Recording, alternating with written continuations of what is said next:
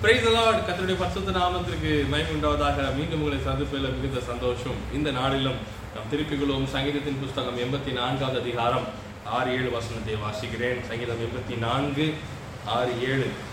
அழுகையின் பள்ளத்தாக்கை உருவ நடந்து அதை நீரூற்றாக்கி கொள்ளுகிறார்கள். மழையும் குளங்களை நிரப்பும். அவர்கள் பலத்தின் மேல் பலனடைந்து சியோனிலே தேவ சந்நிதியில் வந்து காணப்படுவார்கள் என்று சொல்லப்படுகிறது. இந்த ஆறாவது வசனத்தை பார்க்கும் பொழுது அழுகையின் பள்ளத்தாக்கு என்று சொல்லப்படுகிறது. ஆங்கிலத்தில் வேலி ஆஃப் பாக்கா என்று எழுதப்பட்டிருக்கு. அப்படி என்றால் வீப்பிங் அழுகையின் கூக்குரலான ஒரு பள்ளத்தாக்கு என்று செய்து சொல்லப்படுகிறது. அது எங்கே இருக்கிறதுன்றது முக்கியமல்ல. நம்ம எப்படி அது நடந்தாலும் நம்முடைய வாழ்க்கையில் சில வேளையில் இந்த பாக்கா என்று சொல்கிறதான அழுகையின் பள்ளத்தாக்கு நம்முடைய வாழ்க்கையில் என்ன செய்யலாம்? நடந்து வரலாம். அப்படி அவர்கள் நடந்து போகும் பொழுது அதை என்ன செய்கிறார்களாம்? நீரூற்றாக்கி கொள்கிறார்கள் அழுகையின் பள்ளத்தாக்கி எப்படி நீரூற்றாக்கப்படும் அங்கே எப்படி அது மாற்றப்படும்? வனாந்திரமும் வெறும் கற்களும் நிறைந்ததான ஒரு இடத்துல ஜீவனுக்கு ஏற்கவாதான எதுவும் இல்லாத ஒரு இடத்துல எப்படி ஒரு சந்தோஷமான ஒரு காரியம் உண்டாகும்? அதைத்தான் கர்த்தர் சொல்லுகிறார். தேவ ஜனம் கர்த்தர் உங்களோடு இருக்கிறபடினாலே அழுகையின் பள்ளத்தாக்கு பாக்கா என்று தான் சொல்லும் பெராக்காவாக மாற்றப்படும். தேவனுடைய துதியை சொல்லத்தக்கதாய் தேவனுடைய மகிமை காணப்படத்தக்கதாய் ஒன்றுக்கும் வழி இல்லாமல் துக்கத்தில் துயரத்தில் இருக்கிறதான ஜனத்தை பார்த்து கத்து சொல்கிறார் உன்னை கொண்டு கத்தர் பெரிய காரியங்களை செய்வார். உன்னிலே காணப்படுகிறது அழுகையின் பள்ளத்தாக்கு. பாக்கா என்கிறதானதை மாற்றி கத்தர் பராக்காவாக கத்தரை துதிக்கும்படும்படியாக ஜனங்கள் அநேகர் வந்து துதிக்க சொல்லும்படியாக வேதம் சொல்லுகிறது. பராக்காவை கூடும். கத்தர் நல்லவர் என்று பாடுவோம் என்று சொல்லப்படுகிறதை போல. அப்படி ஒரு காரியத்தை கத்தர் மாற்றுகிறார். உங்கள் வாழ்க்கையில இன்று ஒரு வனாந்தரம் இருக்கலாம். உங்கள் வாழ்க்கையில இன்று ஒரு அழுகையின் பள்ளத்தாக்கு இருக்கலாம். இந்த பள்ளத்தாக்கை கத்தர் மாற்ற வல்லம் உள்ளவராயிருக்கிறார் ஒன்றுக்கும் யாரும் விரும்பத்தகாத ஒரு பள்ளத்தாக்கை தான் கத்தர் நீரூற்றாக்க மாறுகிறார் இந்த நீரூற்றண்டையில் அநேக ஜீவன்கள் வந்து தாகம் தீர்த்து கொள்ளப்படும். அநேக ஜீவன்களுக்கு அது ஜீவன் கொடுக்கத்தக்கதான ஒரு ஊற்றாக மாற்றப்படும். அப்படின்னு யாரை பார்த்து சொல்லுகிறார்? உங்களை பார்த்து கத்தர் சொல்லுகிறார். எனக்கு அருமையான தேவனுடைய பிள்ளையே இதை இன்னும் சற்று விளங்கிக் கொள்வதற்கு இதனுடைய மறைபொருளை சற்று விளங்கிக் கொள்வதற்கு சில வார்த்தைகள் உங்களோடு கூட நான் பகிர்ந்து கொள்ள விரும்புகிறேன்.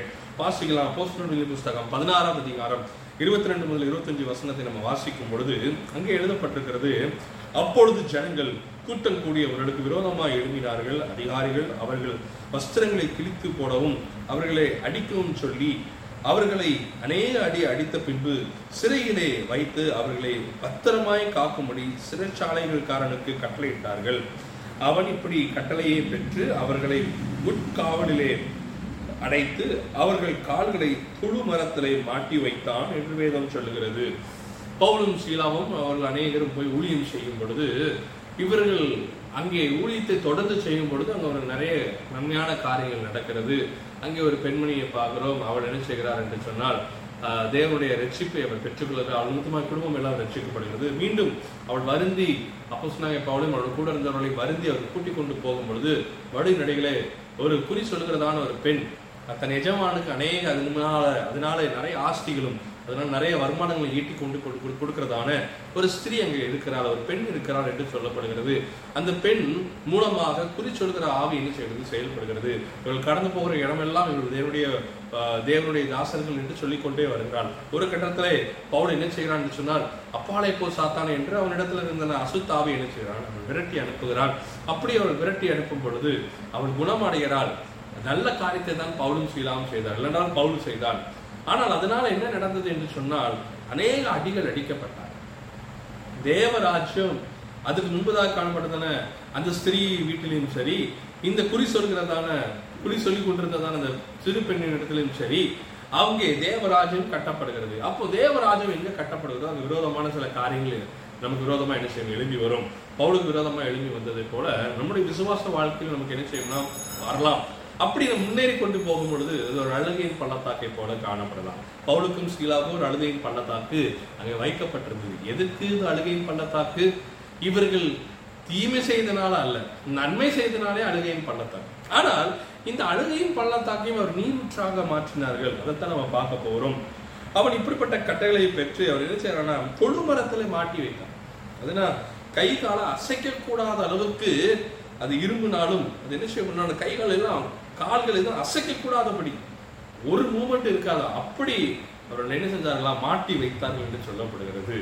அப்போ அந்த ஒன்றும் அசைக்க முடியாத இக்கட்டு நேரத்திலும் ரெண்டு பேர் ஒரு காரியத்தை ஒரு மனதோடு செஞ்சாங்க வேதம் சொல்லுகிறது பூமியில எங்க ரெண்டு பேரும் ஒரு மனதோடு ஒரு காரியத்தைக்காக செய்கிறார்களோ அதை கத்தர் கேட்கிற உடனே செயல்படுகிறார். இங்கேயும் பார்க்கணும் பவுலும் சீதாவும் என்ன செஞ்சார்கள்? நடுராத்திரிகளே இருபத்தி ஐந்தாம் வசனம் சொல்கிறது நடுராத்திரியிலே பவுலும் சீதாவும் ஜெபம் பண்ணி தேவனை துதித்து பாடினார்கள் காவலில் வைக்கப்பட்டவர்கள் அதை கேட்டு கொண்டு இருந்தார்கள் எனக்கு அருமையான தேவனுடைய பிள்ளை ரெண்டு பேரும் ஜெபம் பண்ணுறாங்க ரெண்டு பேரும் துதிக்கிறாங்க. ஜெபம் துதி. ஏறெடுக்கப்படும் பொழுது எந்த நேரத்தில் இருக்கும் அடி வாங்க நல்ல அடி வாங்கியிருக்காங்க. நிறைய அவமானப்பட்டிருக்காங்க. நன்மை செஞ்சு பாட அனுபவிக்கிறாங்க. தொழுகு மரத்தில் ஏதோ ஆடு மாடு கட்டுற மாதிரி கட்டி வச்சிருக்கிறாங்க. பலனே இருக்காது ஒன்றும் இருக்காது. எந்த வசதி வாய்ப்புகளும் இருக்காது. நம்ம இப்போ காலத்தில் காணப்படுகிற சிறைச்சாலைக்கும் அவங்க இருந்த சிறைச்சாலைக்கும் பக்கத்தில் கூட வராது. அதை கம்பேர் பண்ணோம்னு சொன்னா இவங்க ரொம்ப வசதிகளோடு இன்று இருக்க சிறைச்சாலைகள் இருக்கிறது. அவளது அவ பவுலும் சீலாவும் இருந்ததான சிறைச்சாலை மிக மோசமான ஒரு காலம் நெருக்கத்தின் காலம் ஒன்றுக்கும் வழி இல்லாத ஒரு காலம். அப்படிப்பட்ட நெருக்கத்தின் நாட்களிலும் கத்தருக்கென்று அவர்கள் பெரிய காரியங்களை செய்தார்கள். துதித்து பாடி ஜபம் பண்ணினார்கள். ஏதோ எதுவுமே நடக்காதே போல. ஏதோ கத்தர் நன்மை செய்ததை போல அவர்கள் துதித்தார்கள். அதுதான் சொல்லப்படுகிறது. உருவ நீங்க பள்ளத்தாக்கில் நடந்தாலும் அது கண்ணீரின் பள்ளத்தாக்கில் நடந்தாலும் வேதம் சொல்லுகிறது. அழுகையின் பள்ளத்தாக்கில் நீங்க நடந்தாலும் அது பள்ளத்தாக்க நீங்கள் நினைக்காதபடி தேவன் கொடுத்த வாய்ப்பாக நினைத்து துதிக்க ஆரம்பிங்க. செவிக்க ஆரம்பிங்க. கத்தர் துதிகளின் மத்தியிலே வாசம் செய்கிறார்.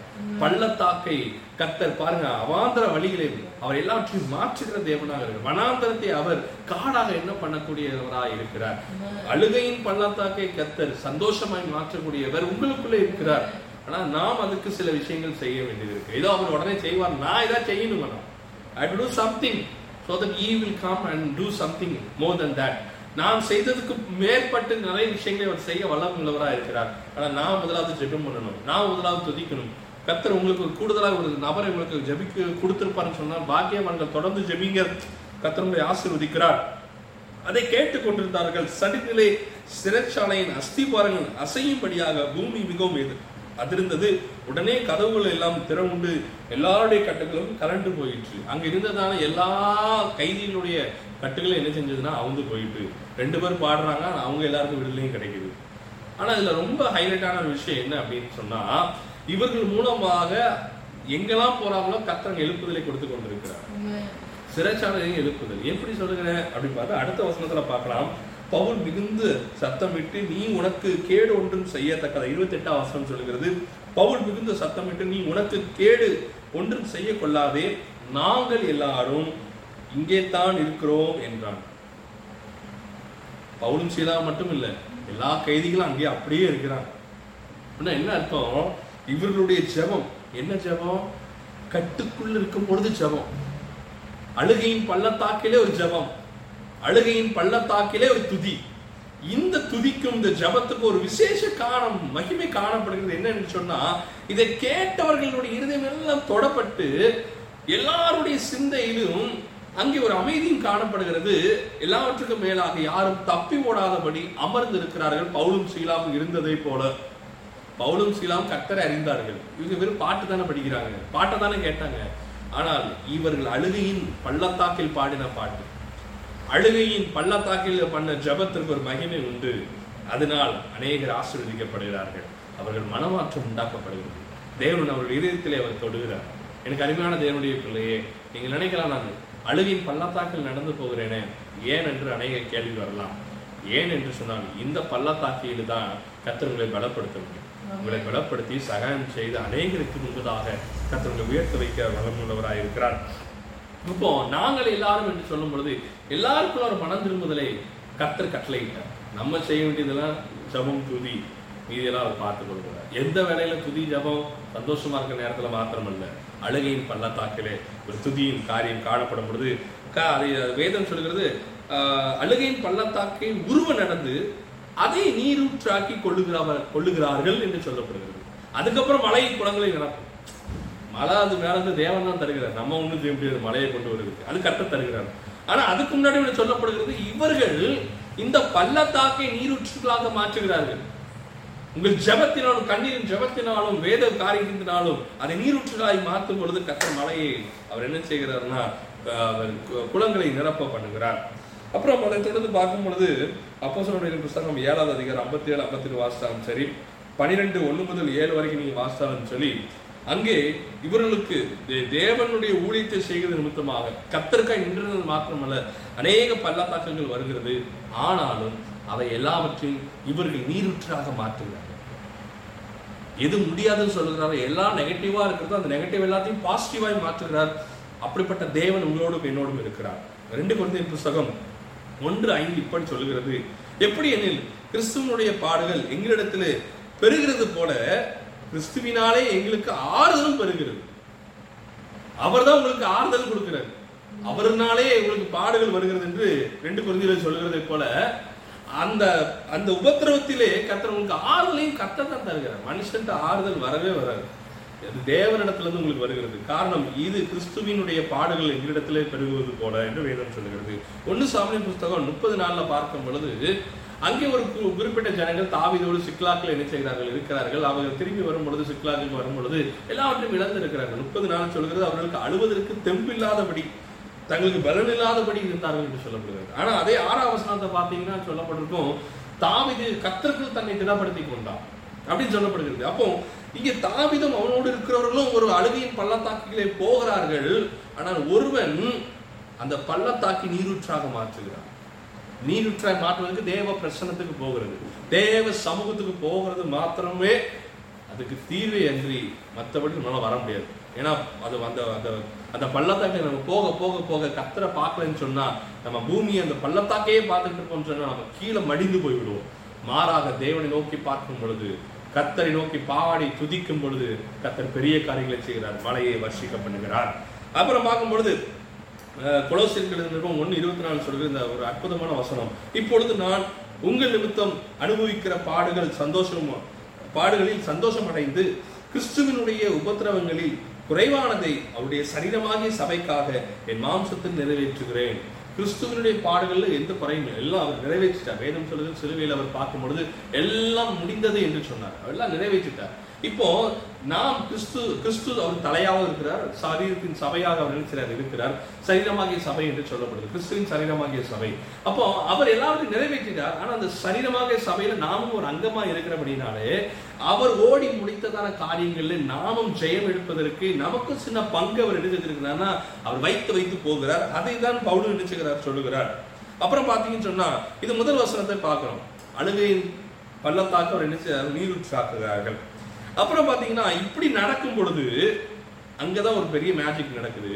பலத்தின் மேல் பலன் அடையுது துதித்து பாடும் பொழுது பலத்தின் மேல் பலன் அடையுது தேவ சமூகத்துக்கு ஓடும் பொழுது பலத்தின் மேல் பலன் அடையுது. அப்ப கண்ணீரின் பள்ளத்தாக்கில எப்படி பலன் கிடைக்கும்னா நான் கண்ணீரின் பள்ளத்தாக்கில பள்ளத்தாக்க பார்க்காதபடி பர்வதத்தை நோக்கி பார்க்கும் பொழுது எனக்கு ஒத்தாசை வரும் பர்வதத்துக்கு நேரம் கண்களை ஏறெடுக்கிறேன் என்று கத்தரை நோக்கி பார்க்கும் பொழுது பலத்தின் மேல் பலன் அடைகிறோம். அப்போ பலத்தின் மேல் பலன் அடையும்படியாக வேதம் சொல்லுகிறது சங்கீதத்தின் புத்தகம் எண்பத்தி நாலு ஏழு பவரும் பலத்தின் மேல் பலன் அடைந்து எப்படின்னா ஒரு பில்கிரிமேஜ் ஜான் பனியன் என்று சொல்லியிருந்தாங்க பில்கிரிம் ப்ராக்ரஸ் என்று பார்க்கலாம். அதில் பார்க்குறீங்கன்னா ஒரு பில்கிரிமேஜ் என்ன செய்வார்னா ஒரு இடத்துல இருந்து ஒரு சிட்டி ஆஃப் டிஸ்ட்ரக்ஷன் டு அவர் என்ன செய்வார்னா ஜாயின்க்கு அவர் என்ன செய்வார்னா போகிறதை போல. இங்கே அதுதான் சொல்லப்படுது. அவன் அவன் இந்த நடந்து போகும் பொழுது சியோனுக்கு நேராக அவன் நடந்து போகிறான் எண்பத்தி நாலு ஏழு சொல்லுகிறது அவர்கள் பலத்தின் மேல் பலன் அடைந்து சியோனிலே தேவ சந்நிதியில் வந்து காணப்படுவார்கள். அதுக்கு தான் நம்ம போயிட்டு இருக்கோம். ஏன் அந்த உருவ பள்ளத்தாக்கு? ஏன் அந்த கண்ணீரின் பள்ளத்தாக்கு அப்படின்னா நடந்து பலத்தின் பலன் அடைந்து எங்க போக போறோம் அப்படின்னா சியோனுக்கு நேராக கத்தர் கொண்டு போகிறார். எல்லாரும் சியோனுக்கு நேராக போகிறார்கள் என்ற ஒரு பெரிய கேள்விக்குறி. கத்தர் உங்களையும் என்னையும் நிச்சயமா கொண்டு போறார் என்று நான் விசுவாசிக்கிறேன். அப்படி போகும் பொழுது பலத்தின் மேல் பலன் அடைகிறோம். சரி சங்கீதம் நூத்தி மூணு அஞ்சு சொல்கிறது நன்மையினால் உன் வாயை திருப்தி ஆக்குகிற கழுகுக்கு சமனாக உன் வலதை திரும்ப வாழ வயதை போல ஆக்குகிறார் பலன் இல்லைன்னு சொல்றீங்களா? மீ- மீண்டும் உங்களுக்கு பலனை தருகிறார். ஏசாயா நாற்பது முப்பது முப்பத்தொன்னு சொல்லுகிறது இளைஞர் இலைப்படைந்து சோர்ந்து போகலாம் வாலிபர் இடறி விடலாம் கத்தருக்கு காத்திருக்கிறவர்களோ புதுப்புடன் அடைந்து கழுகுகளைப் போல செட்டைகளை அடித்து எழும்புவார்கள்.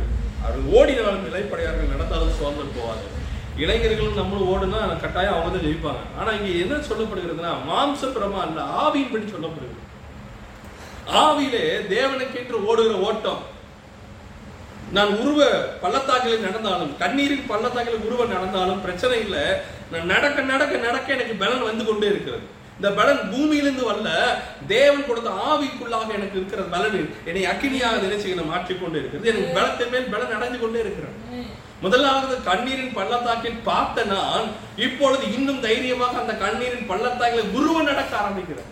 தொடர்ந்து போக ஆரம்பிக்கிறேன். முதல் ஸ்டெப் எடுக்க வைக்கிறது கஷ்டமா இருக்குது. இப்போ அதுல ஓட ஆரம்பிக்கிறேன். கத்தர் நமக்கு பலனை தருகிறார். அதுக்கப்புறம் பாத்தீங்கன்னு சொன்னா சங்கீதத்தின் புஸ்தகம் மன்னிக்கணும் ரெண்டு குருந்தின் புஸ்தகம் நாலாவது அதிகாரம் ஏழு முதல் பத்து வரைக்கும் பதினாறாம் வசனத்தையும் வாசித்தீங்கன்னா நிறைய விஷயங்கள் சொல்லப்பட்டிருக்கு. அதுல ரெண்டு மூணு வசனத்தை உங்களுக்கு நான் வாசிக்கிறேன். ரெண்டு குறைந்த நாலு எட்டு சொல்லுகிறது நாங்கள் எப்பக்கத்திலும் நெருக்கப்பட்டும் ஒடுங்கி போவதில்லை கலக்கமடைந்தும் மன முறிவு அடைவதில்லை. அது ரொம்ப முக்கியம். மன முறிவு அடைய அடிக்கடி வரும். அது அதை மேற்கொண்டு வருகிறதா ட்ரெயின் ஆகிறதா எவ்வளவுக்கு மன முறிவு அடையாமல் இருக்கிறதோ நம்மளுடைய ஆவிக்குரிய நிலைமை அந்த அளவுக்கு போய் கொண்டிருக்கு. In condition with in respect with எப்படின்னா நான் தேவனோட உறவுல போய் கொண்டு இருக்கும் பொழுது இந்த கண்டிஷன் அப்ளை ஆகும். இது ஒண்ணுமே இல்லாட்டனா ஒன்றும் வராது. கத்திரிடத்துக்கு எனக்கு சம்மந்தம் இல்லைன்னா அவனுக்கு எந்த உபத்திரவத்து பிரச்சனையும் கிடையாது. சாதாரண மனுஷன் உலகப்பரமா ஒரு மனுஷன் பரி- பிறந்து போகிறான் அவனுக்கு உட்கடுப்பட்ட உ- இல்லைன்னா மாம்சபரமா இருக்கிறதான உபத்திரவம் மட்டும்தான் வரும். ஆனா இங்கே சொல்லுகிறது ஆவிக்கு ஏற்றபடி உள்ள காரியம். சியோனுக்கு நேராக நடக்குபவர்களுக்கு சொல்லப்படுகிறதான கண்ணீரின் பள்ளத்தாக்கு. இது உலகத்துல சும்மா சாதாரண நடந்து போகிற ஒரு சராசரி மனுஷன் வருகிறதான கண்ணீரின் பள்ளத்தாக்கை பத்தி கத்தரிங்க பேசல. சியோனுக்கு நேராக நடந்து போவர்களுக்கு குறித்து பேசுகிறார். அப்படி நடந்து போகும் பொழுது அங்க சொல்லப்படுகிறது நாங்கள் எப்பக்கத்தில் நெருக்கப்பட்டு நான் நினைச்ச மாட்டோமா? ஒடுங்கி போக மாட்டோம். மணி முறைவு அடையும் பதினாறாம் வசனம் சொல்கிறது ஆனபடியினாலே நாங்கள் சோர்ந்து போவதில்லை. எங்கள் புறமான மனுஷனானது அழிந்தும் உள்ளான மனுஷனானது நாளுக்கு நாள் புதிதாக்கப்படுது ஒவ்வொரு நாளும் பிரச்சனை பெருசாகிட்டே போகுதுன்னா கவலைப்படாதீங்க. ஒவ்வொரு நாளும் கத்தர் அதுக்கேற்ற பலனையும் அவர் தருகிறார். அதுதான் பவுல சொன்னாரு என் கிருபை உனக்கு போதும். என் பலவீனத்தில் உன் பலன் என்ன செய்யும்? ரெண்டு குருந்தின் புத்தகம் பன்னிரெண்டு ஒன்பது பத்து வாசிக்கும் பொழுது அதை சொல்றாரு என் போதும் என் பலவீனத்தில் உன் பலன் பூரணமாக இருக்கு. மூணாவது பகுதியை பார்க்கும்போது சியோனுக்கு நேராய் கத்த நம்மை நடத்துகிறார். சியோனிலே தேவ சந்நிதியில் வந்து காணப்படுவார்கள். சங்கீதம் விபத்து நாலு ஏழுல வாசித்தோம். காணப்படுவார். அங்கதான் போறோம். அங்க போறதுதான் இவ்வளவு காரியம். பள்ளத்தாக்கு நீரூற்றாக்கப்படுகிறது. மழை அதை என்ன செய்யுது? குளங்களை நிரப்புது. அப்புறம் பலத்தின் மேல் பலம் அடைஞ்சு இதெல்லாம் என்ன எதுக்கு? ரிசல்ட் என்ன? எதற்காக இதெல்லாம் ஆயத்தமாக்கப்படுகிறது அப்படின்னா சியோனுக்கு போறது. இது அல்டிமேட்டான விஷயம்.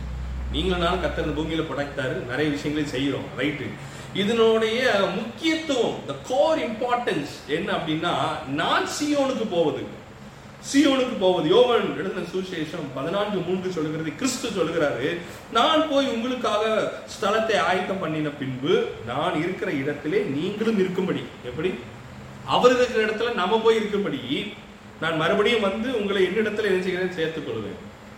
ஏன் அவர் போய் அந்த ஒரு ஆயத்தப்படுத்தி நம்மளை சேர்த்துக் கொள்கிறாருன்னா நாம் அவரோடு இருக்கும்படி அவர் ஆசைப்படுகிறார். எங்க யோவான் பதினேழு இருபத்தி நாலு சொல்லுகிறது பிதாவிட்ட ஒரு வேண்டுதல் பண்ணுகிறாரு பிதாவை என்று சொல்லி ஒரு விண்ணப்பம் வரும்பொழுது கடைசியா பார்க்கிறோம். நான் எங்கே இருக்கிறேனோ அங்கே அவர்களும் என்னோடு கூட இருக்க விரும்புகிறேன் அப்படின்னு பிதாவிட்ட அவர் வேண்டிக் கொள்கிறார்.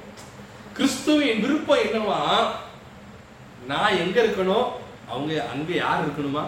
நீங்களும் நானும் இருக்கணும். கிறிஸ்து ஆசைப்படுறாரு. கிறிஸ்து சியோனில இருக்கிறாரு. என் ஜனம் என் என்ன எனக்கு என்னுடைய நான் விரும்புகிற ஜனம் அவர்களும் என்னோட கூட என்ன செய்யணும்? வரணும். ஆனா இதுக்கு வர வேண்டுவதற்கு அழுகையின் பள்ளத்தாக்கு வழியாக போய் தான் ஆகணும். ஒரு வழி இல்லை. ஆனா போகும்பொழுது கவலைப்படாதீங்க. அது நீரூற்றாய் மாற்றக்கூடிய கிருமியும் கத்தர் வைத்திருக்கிறார். ஒரு ஸ்டெப் வச்சு அடுத்த ஸ்டெப் போகும்போது பலன் கூடிக்கிட்டே இருக்கும். ஒன் லெவல் ரெண்டாம் லெவல் மூணாம் லெவல் மூணு லெவல் போக அதுக்கேற்ற பலனையும் கிருமியும் அவரே என்ன செய்கிறாரு? தருகிறார். ரெண்டு குறைந்த புஸ்தகம் ஐந்து ஒன்று சொல்கிறது பூமிக்குரிய கூடாரமாகிய நம்முடைய வீடு அழிந்து போனாலும் தேவனால் கட்டப்பட்ட கைவேலை அல்லாத நித்திய வீடு தேவனால் கட்டப்பட்ட கைவேலை அல்லாத நித்திய வீடு பரலோகத்திலே நமக்கு உண்டென்று அறிந்திருக்கிறோம் என்று சொல்றது மனுஷனால் கையப்பட்டதான காரியம் இல்லை. தேவனால் கட்டப்பட்ட ஒரு வீடு நமக்கு என்ன செஞ்சிருக்கிறது? இருக்கு என்று அறிந்திருக்கிறோம். கொலோசியர் மூணு நான்கு சொல்கிறது நம்முடைய ஜீவனாகிய கிறிஸ்து வெளிப்படும் போது நீங்களும் அவரோடு கூட மகிமையில வெளிப்படுவீர்கள். சும்மா இல்லை. அவருடைய மகிமை உலகத்தின் உண்டாக்கினவருக்கு ஒரு மகிமை உண்டு. அந்த மகிமைக்கு ஒப்பாய் நம்மளை மாற்றுகிறாருன்னா ஷுட் டூ சம்திங் ரைட் ஆங்கிலத்தில் ஒரு பழமொழி சொல்வார்கள் நோ பெயின் நோ கெயின் அப்போ இதற்கேற்ற ஒரு காரியம் நமக்கு இருக்கும்படியாக கத்தர் இவ காரியங்களை என்ன செய்யறாரு அனுக்கிறாரு அப்போ நம்ம பார்க்குறோம் பவுலும் சிலாவை பார்த்தோம். ஒரு அழுகையின் பள்ளத்தாக்கே நீரூற்றாய் மாற்றினார்கள். வெள்ளத்தின் மேல் பலனடைந்து சீயோனுக்கு நேராய் அவர்களையும் அவர்களும் சரி கூட இருந்தவர்களையும் கூட்டு போயிட்டாங்க கத்தர் உங்களுக்கு எனக்கு அதுதான் வச்சிருக்கிறார் ஒன்று சாமியில் முப்பது ஒன்று எட்டு பதினாறு இருபது இருபத்தி ஆறு முப்பத்தி ஒன்று பார்த்தீங்கன்னா அது மூன்று பகுதிகளாக இருக்கு எல்லாம் இழந்து போனான். அழுகையும் பள்ளத்தாக்கல நடந்து போனான் ஆனா அப்படி போனாலும் தாவீது போற காரியங்கள்ல கத்தட்ட கேட்டு கேட்டு கேட்டு போகும் பொழுது பலத்தின் மேல் பலன் அடைந்து எல்லாவற்றையும் திருப்பி கொண்டு வரும் பொழுது அநேகருக்கு அது ஆசீர்வாதத்தை கொடுக்கிறான் எனக்கு அருமையான தேவனுடைய பிள்ளையே கத்தர் கொடுத்த அந்த ரட்சிப்பின் ஆசிர்வாதத்தை எல்லோரோடும் பகிர்ந்து கொள்ள முடியாது தாவீது ஒன்று சாமியில் முப்பதுல பகிர்ந்து கொண்டதைப் போல நாமும் பகிர்ந்து கொள்ளும்படியாக சுவிசேஷத்தை பகிர்ந்து கொள்ளும்படியாக இந்த சீயோனின் நிச்சயத்தை பகிர்ந்து கொள்ளும்படியாக கத்தர் உங்களையும் என்னையும் எதிர்பார்க்கிறார். அநேக ஆக்கமாக அழிந்து கொண்டிருக்கிறது. நீங்களும் நானும் அவர்களிடத்துல போய் இந்த சத்தியத்தை சொல்ல கத்தர் வாஞ்சியாக இருக்கிறார். ரெண்டு ராஜாக்களின் புஸ்தகம் மூன்றாவது அதிகாரம் ஒன்பது முதல் இருபது வரைக்கும் பார்த்தீங்கன்னா ஒரு சம்பவம் நடக்குது. அங்கே ராஜாக்கள் போய் அநேகர் மாட்டிக் கொள்கிறார்கள். தண்ணீர் இல்லாமல் இருக்கிறார்கள். அப்பொழுது பாருங்க தீர்க்க தரிசனத்தில் போய் சொல்லும் பொழுது தீர்க்கதரிசி ஒரு காரியத்தை சொல்லுகிறான். அவன் சொன்னபடியே அங்கே நடந்தது. பாருங்க அடுத்த நாள் காலையிலேயே வேதம் சொல்லுகிறது. அங்கே கத்தர் என்ன செஞ்சாராம்? அவர் நீரூற்றை மாற்றினார். நீங்கள் தண்ணீரை நீங்கள் நீங்கள் மழையும் காண மாட்டீர்கள் நான் பாருங்க காற்றையும் காண மாட்டீர்கள் ஆனால் வாய்க்காலால் நிரப்பப்படுன்னு சொன்னதை போல நிரப்பப்பட்டது. ஏன் அதை செய்தார்? ஒரு பள்ளத்தாக்கு வரும் பொழுது ஒரு நீரூற்றாய் மாற்றுகிறார் அது கத்தரால் கூடும். கத்தர் உங்களுக்குள்ளே இருக்கிறார். அவர் சொல்லாகும் கட்டளையிட்டார் இருக்கும் அதனால் கவலைப்படாதீங்க சோர்ந்து போகாதீங்க நீங்களும் நானும் இந்த அழுகையின் பள்ளத்தாக்கை மாற்றி பலத்தின் மேல் பலன் அடைந்து சியோனுக்கு நேராக கத்த நம்மளை கொண்டு போகிறார். அநேகரை கொண்டு போக முடியாத கத்தர் நம்மளுக்கு எதிர்பார்க்கிறார். கத்த செய்ய கத்தருக்காய் நாம் செய்ய நாம் முற்படுவோம். கத்தர் உங்களோடு கூட இந்த ஆசீர்வதிப்பாராக. ஆமேன்.